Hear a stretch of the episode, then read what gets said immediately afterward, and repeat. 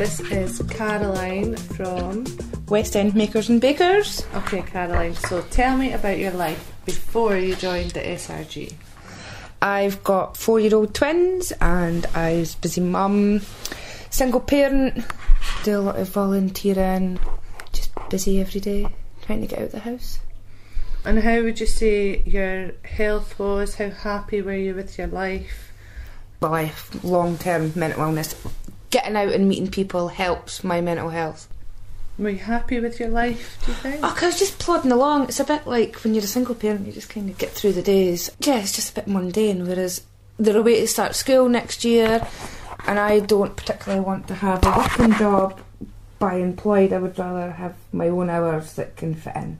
So, why did you decide to join the SRG? My friend Alison, she had met with one of the Revolution representatives probably about 18 months ago. Six months ago or so, she'd said that there was a group of them wanting to get together and start a group, and would I like to join? And I was, Why not? Something else to keep me busy, meet new people, and potentially make money and be able to better myself. Did you feel like it's taking off now then? I still feel it's going a bit fast. I still feel like I'm Yeah. running before I can walk. I'm still Okay. trying to catch up. For me, I am a throw you in at the deep end sort of person, but I still flap and panic. But I cope much better.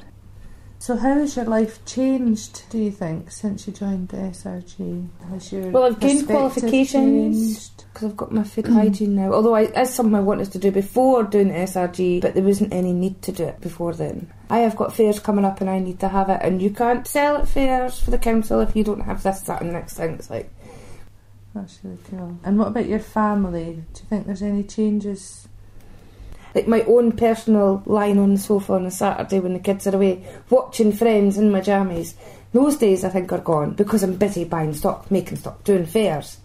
But I don't think that affects the kids in any way. I think if anything I've got more disposable income so I'm more able to be like, oh do you know what, let's go to I don't know, Deep Sea World or something like that just because we can and I can fit in working, selling the chocolates, making the chocolates around the kids, which is kind of good for me.